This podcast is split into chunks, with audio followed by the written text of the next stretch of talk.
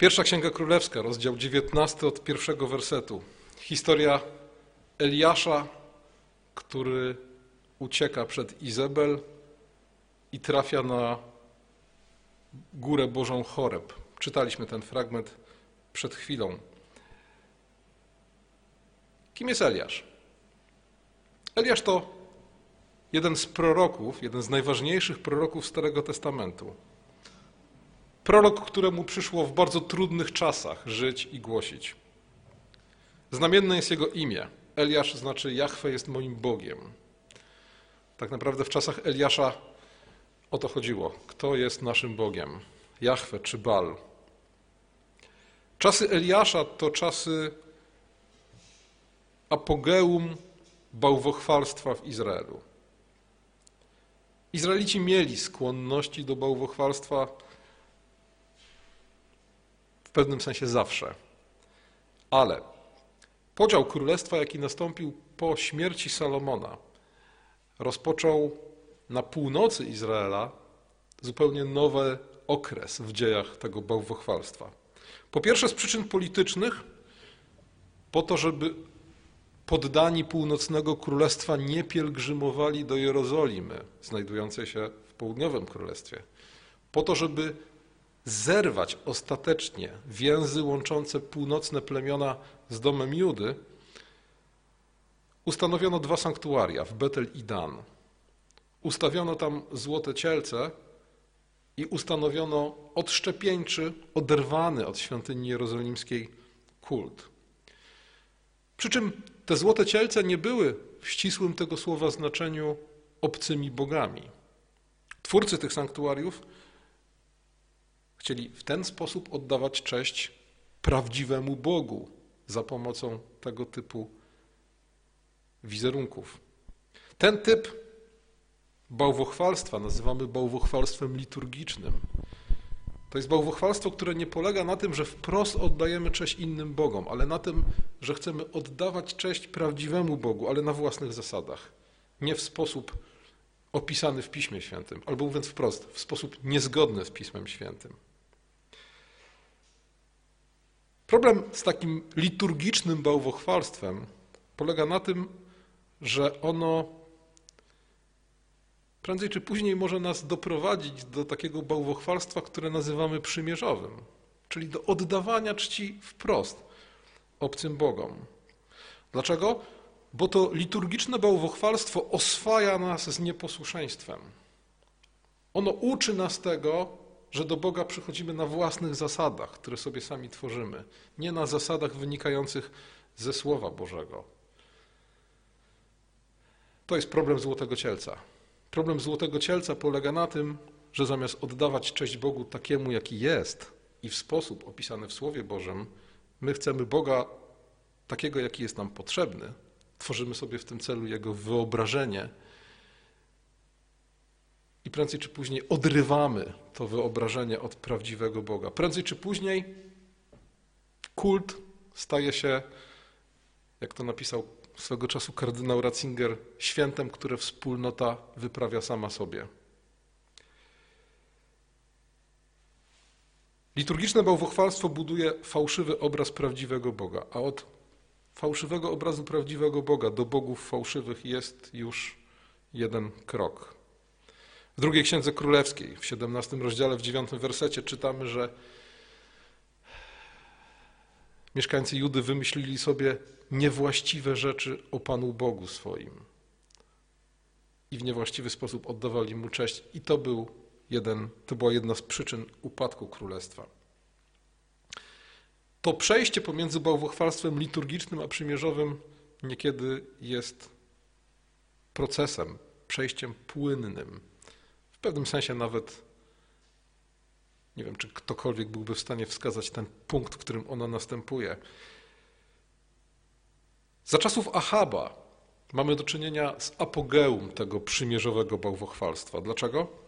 Dlatego, że to przymierzowe bałwochwalstwo staje się kultem państwowym. Do bałwochwalstwa przywiodła Ahaba jego żona, sydońska księżniczka Izabel. Izabel rozpowszechniła i utwierdziła w Izraelu kult Bala, Kult Baala, jak to kult kananejski, wiązał się z ofiarami składanymi z ludzi i z sakralną prostytucją.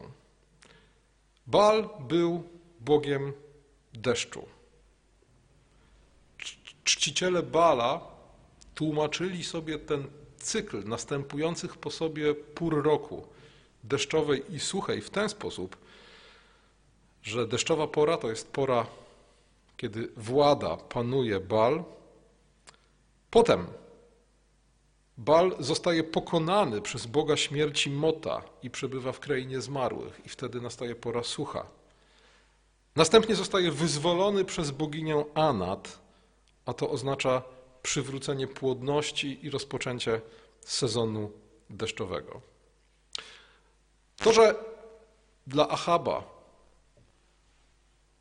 Izabel była kimś, kto go w bałwochwalstwie utwierdził i to ona była tak naprawdę osobą, która to bałwochwalstwo uczyniła państwowym kultem Izraela. To jest kolejny fragment w Piśmie Świętym, kolejna historia, która przypomina nam o tym, jak niebezpieczne są niektóre rodzaje związków z niewierzącymi, a zwłaszcza związki małżeńskie. Dlatego, że jeśli wchodzimy w tak bliskie, jak relacja małżeńska, związki z niewierzącymi, to niestety narażamy się na to, że te bliskie osoby odwiodą nas od służby prawdziwemu Bogu. Zresztą nie uległ, inaczej, uległ tej pokusie, nie obronił się przed tym również najmądrzejszy z królów, król Salomon, którego też cudzoziemskie żony przywiodły do bałwochwalstwa. Tak jak wspomniałem, Izabel była księżniczką Sydonu i warto dwa słowa o Sydonie powiedzieć. Tyr i Sydon to były takie dwa blisko ze sobą powiązane miasta na wybrzeżu Morza Śródziemnego na północ od Izraela. Kilka pokoleń przed Eliaszem książę Tyru, Hiram I, zaprzyjaźnił się z Dawidem i Salomonem.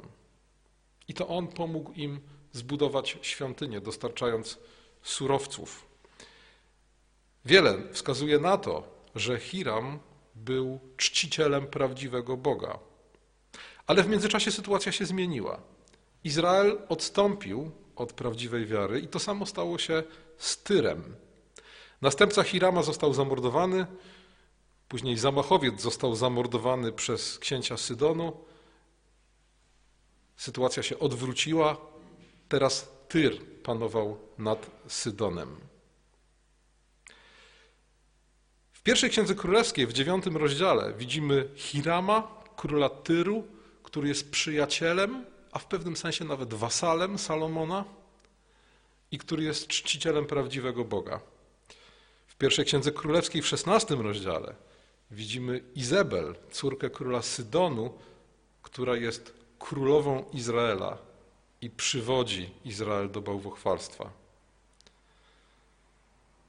Krótko mówiąc, w dziewiątym rozdziale pierwszej Księgi Królewskiej widzimy Kościół, który jest wzorem dla świata, który jest miastem na górze i solą ziemi. W szesnastym rozdziale widzimy Kościół, który czerpie wzorce z tego świata i jest solą, która, która utraciła smak. Jak do tego doszło? No, doszło do tego po pierwsze przez bałwochwalstwo, najpierw liturgiczne, potem przymierzowe. Kiedy Kościół porzuca biblijny sposób oddawania czci Bogu upada. Drugim powodem były te zakazane związki z poganami, jak chociażby małżeństwa, takie jak Salomon, który poślubia pogańskie księżniczki i wreszcie jak Achab, który poślubia Izabel.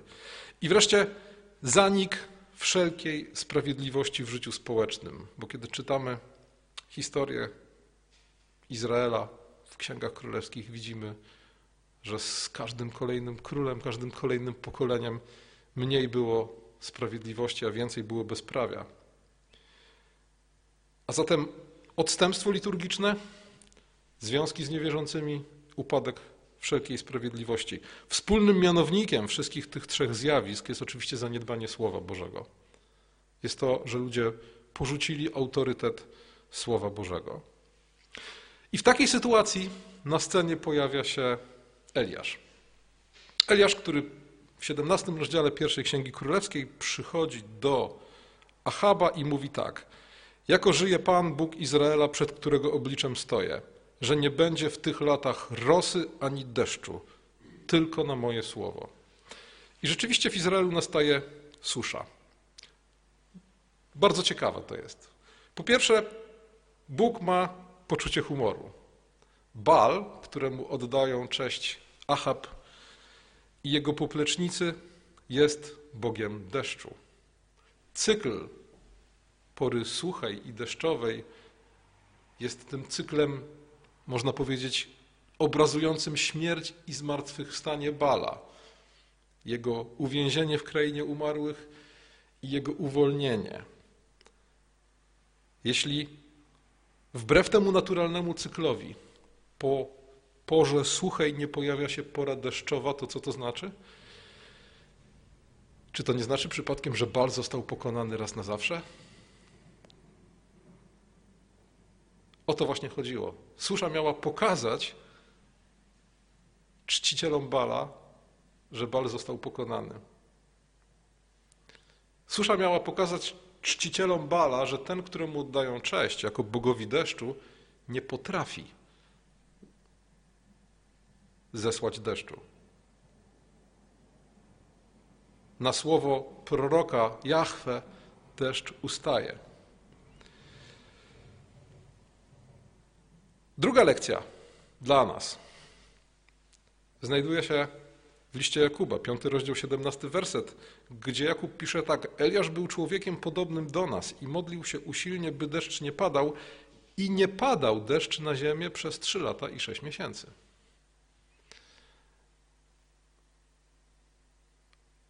Weźmy sobie do serca słowa Jakuba, kiedy zastanawiamy się, czy nasze modlitwy mają sens.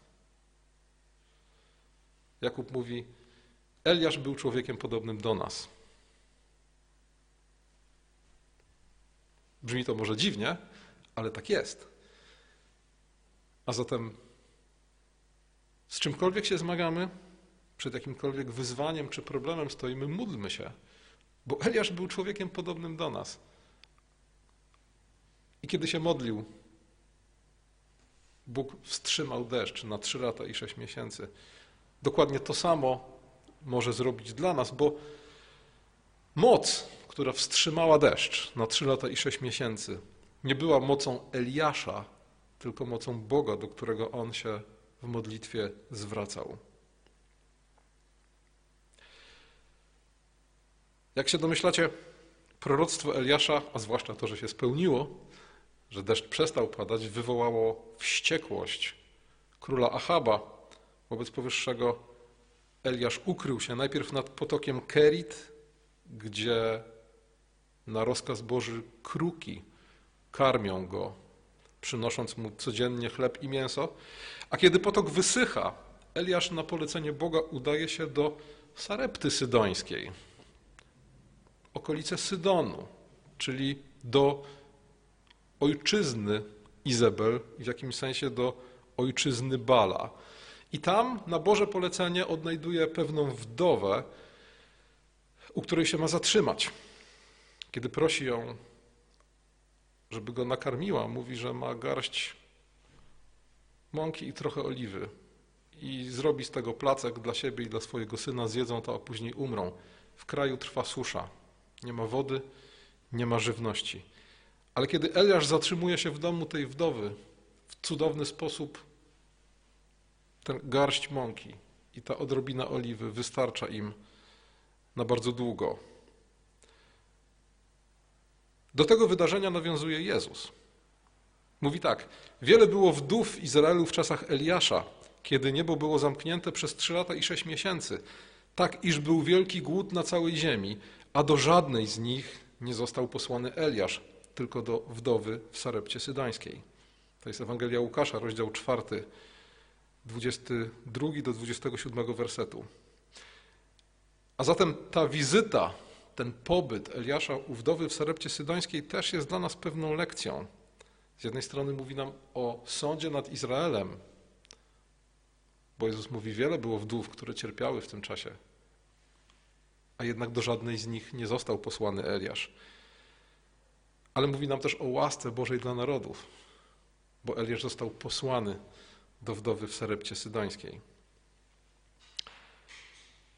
Po pewnym czasie Bóg posyła Eliasza do Achaba, po to, aby go wezwał do konfrontacji.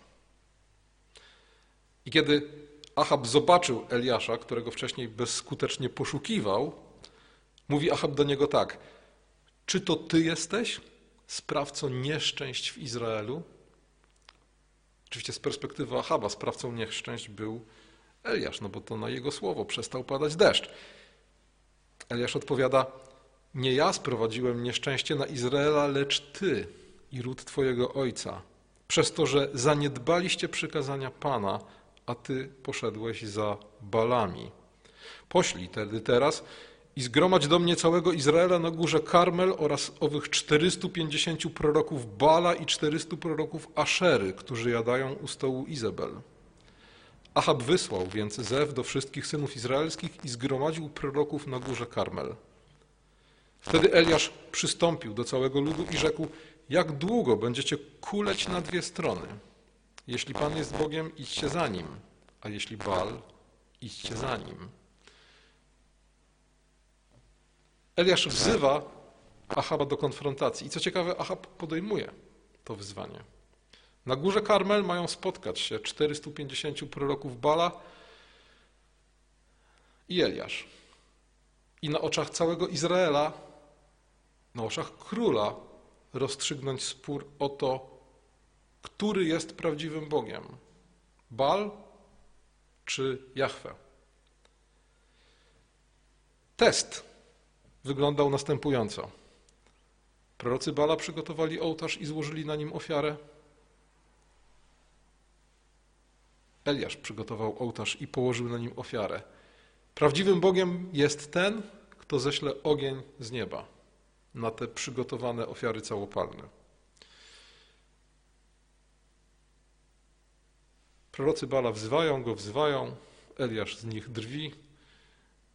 Eliasz ołtarz i ofiarę polewa wodą, co wydaje się absurdalne, kiedy się czeka na ogień, ale okazuje się, że to właśnie Jahwe zsyła ogień na swój ołtarz. A wtedy, jak czytamy, gdy to cały lud zobaczył, padł na twarz, mówiąc: Pan jest Bogiem, Pan jest Bogiem. Wtedy Eliasz rzekł do nich: Pochwyćcie proroków Bala, niech nikt z nich nie ujdzie.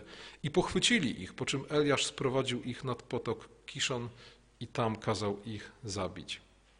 A więc ten lud, o którym Eliasz mówi, że kuleją na dwie strony, sami nie wiedzą, czy chcą służyć Balowi, czy chcą służyć Panu.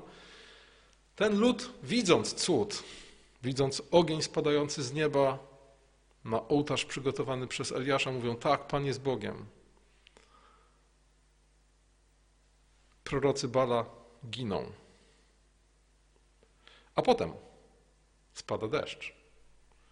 Na znak tego, że prawdziwym dawcą deszczu nie jest żaden Bal, tylko Bóg Jahwe.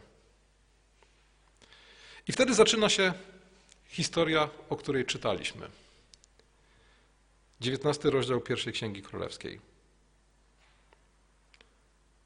Eliasz ten, który nie bał się stanąć przed Achabem, przed Achabem, który go bezskutecznie poszukiwał, ten sam Eliasz nagle boi się gruźb Izabel. Ten sam Eliasz, który wybił kilkuset proroków Bala, nagle zaczyna bać się gruźb Izabel do tego stopnia, że rzuca wszystko i ucieka. Dlaczego? Wygląda na to, że Eliasz był zawiedziony i zniechęcony. Bo na górze Karmel to wszystko wyglądało fantastycznie. Prorocy Bala zostali pokonani i wyrżnięci, a cały lud zawołał: Pan jest Bogiem. Ale wygląda na to, że Izraelici wrócili do domu i wszystko wróciło do normy. Izabel i Ahab nadal zasiadają na tronie kult Bala rozwija się w najlepsze, a po masowym nawróceniu na górze Karmel nie zostało ani śladu. Skąd to wiemy? Ano, jak już dociera do góry Choreb nasz Eliasz, to skarży się Bogu, że pozabijali wszystkich proroków Pana i został tylko on sam i na jego życie też nastają. Mówi, gorliwie stawałem w obronie Pana Boga zastępów, gdyż synowie izraelscy porzucili przymierze z Tobą, poburzyli Twoje ołtarze, a Twoich proroków wybili mieczem. Pozostałem tylko ja sam, lecz i tak nastają na moje życie, aby mi odebrać. Wygląda na to, że właśnie dlatego Eliasz zląkł się gruźb Izabel. Bo po tym niewątpliwym sukcesie, była, jakim była konfrontacja na górze Karmel, kiedy wydawało się, że no teraz to już może być tylko lepiej, zginęli prorocy Bala, a cały lud zawołał Pan jest Bogiem, nagle niespodziewanie wszystko wróciło do normy, do dodajmy bardzo złej normy. Dlatego Eliasz ucieka, ucieka na pustynię i jak czytamy w czwartym rozdziale 19 wersetu, siada pod krzakiem jałowca i życzy sobie śmierci, mówiąc: Dosyć, panie, weź życie moje, gdyż nie jestem lepszy niż moi ojcowie. Kiedy mówi nie jestem lepszy niż moi ojcowie, zapewne ma na myśli nie to, że jest tak samo grzeszny, ale to, że jest że jego misja jest tak samo bezskuteczna jak misja wszystkich, którzy byli przed nim. Izrael dalej kuleje na dwie nogi, co w praktyce oznacza, że dalej służy Balowi. Ale Bóg nie pozwala mu umrzeć. Bóg go pokrzepia. Pokrzepia go w cudowny sposób. Po pierwsze, karmiąc go, anioł przynosi mu podpłomyki, dokładnie takie same, to samo hebrajskie słowo, jak te podpłomyki, które utrzymywały przy życiu wdowę w Sarepcie Sydońskiej, jej syna i Eliasza. Przynosi mu wodę, a Eliasz śpi, odpoczywa. Śpi i je. Nawiasem mówiąc, ten fragment zrobił jakiś czas temu karierę w niektórych zakątkach internetu. Słyszeliście zapewne o poście Daniela, który polega na jedzeniu warzyw i piciu wody. I swego czasu jeden z moich znajomych księży opublikował wpis na Facebooku, w którym pisał, że post Daniela to nic, najlepszy jest post Eliasza. Księga, pierwsza Księga Królewska, 19 rozdział, 6 werset. Podniósłszy się zjadł i wypił i znów się położył. Także przy okazji na trudne czasy kwarantanny polecamy post Eliasza. Zjeść, wypić, położyć się, i wstawszy zjeść i wypić znowu. Ale wracając do tego, co się działo na pustyni. A więc Bóg nie pozwolił Eliaszowi umrzeć, Bóg dał mu odpoczynek, dał mu pokarm, do tego stopnia skuteczny, że w mocy tego posiłku Eliasz szedł 40 dni i 40 nocy na świętą górę Choreb, czyli na tą samą górę, na której Bóg nadał prawo Izraelowi w czasach Mojżesza. Oczywiście te 40 dni, jak się domyślacie, to są, to były realne 40 dni, ale przy okazji to jest bardzo czytelny symbol, bo 40 lat wędrowali Izraelici przez pustynię, a 40 dni na pustyni spędził Jezus i tych 40-dniowych czy 40-letnich okresów znaleźlibyśmy w Biblii jeszcze więcej. Tam, kiedy już dociera na górę Choreb, Skarży się Eliasz Bogu.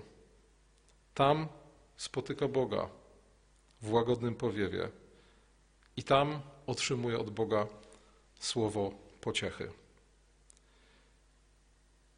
A kiedy to słowo pociechy otrzymuje, wraca do swojej misji. Do misji pełnej znaków, cudów i mocy. I w pewnym sensie jest to śmierć i zmartwychwstanie Eliasza. W pewnym sensie nowe życie Eliasza, po tym kryzysie, który przychodzi na pustyni, po tym pocieszeniu, którego doznaje najpierw w cudowny sposób na pustyni, a potem na górze Choreb. Po tym wszystkim mamy do czynienia z nowym, lepszym Eliaszem, a jego pełna mocy misja zakończona jest w niebowzięciem na oczach jego ucznia Eliasza.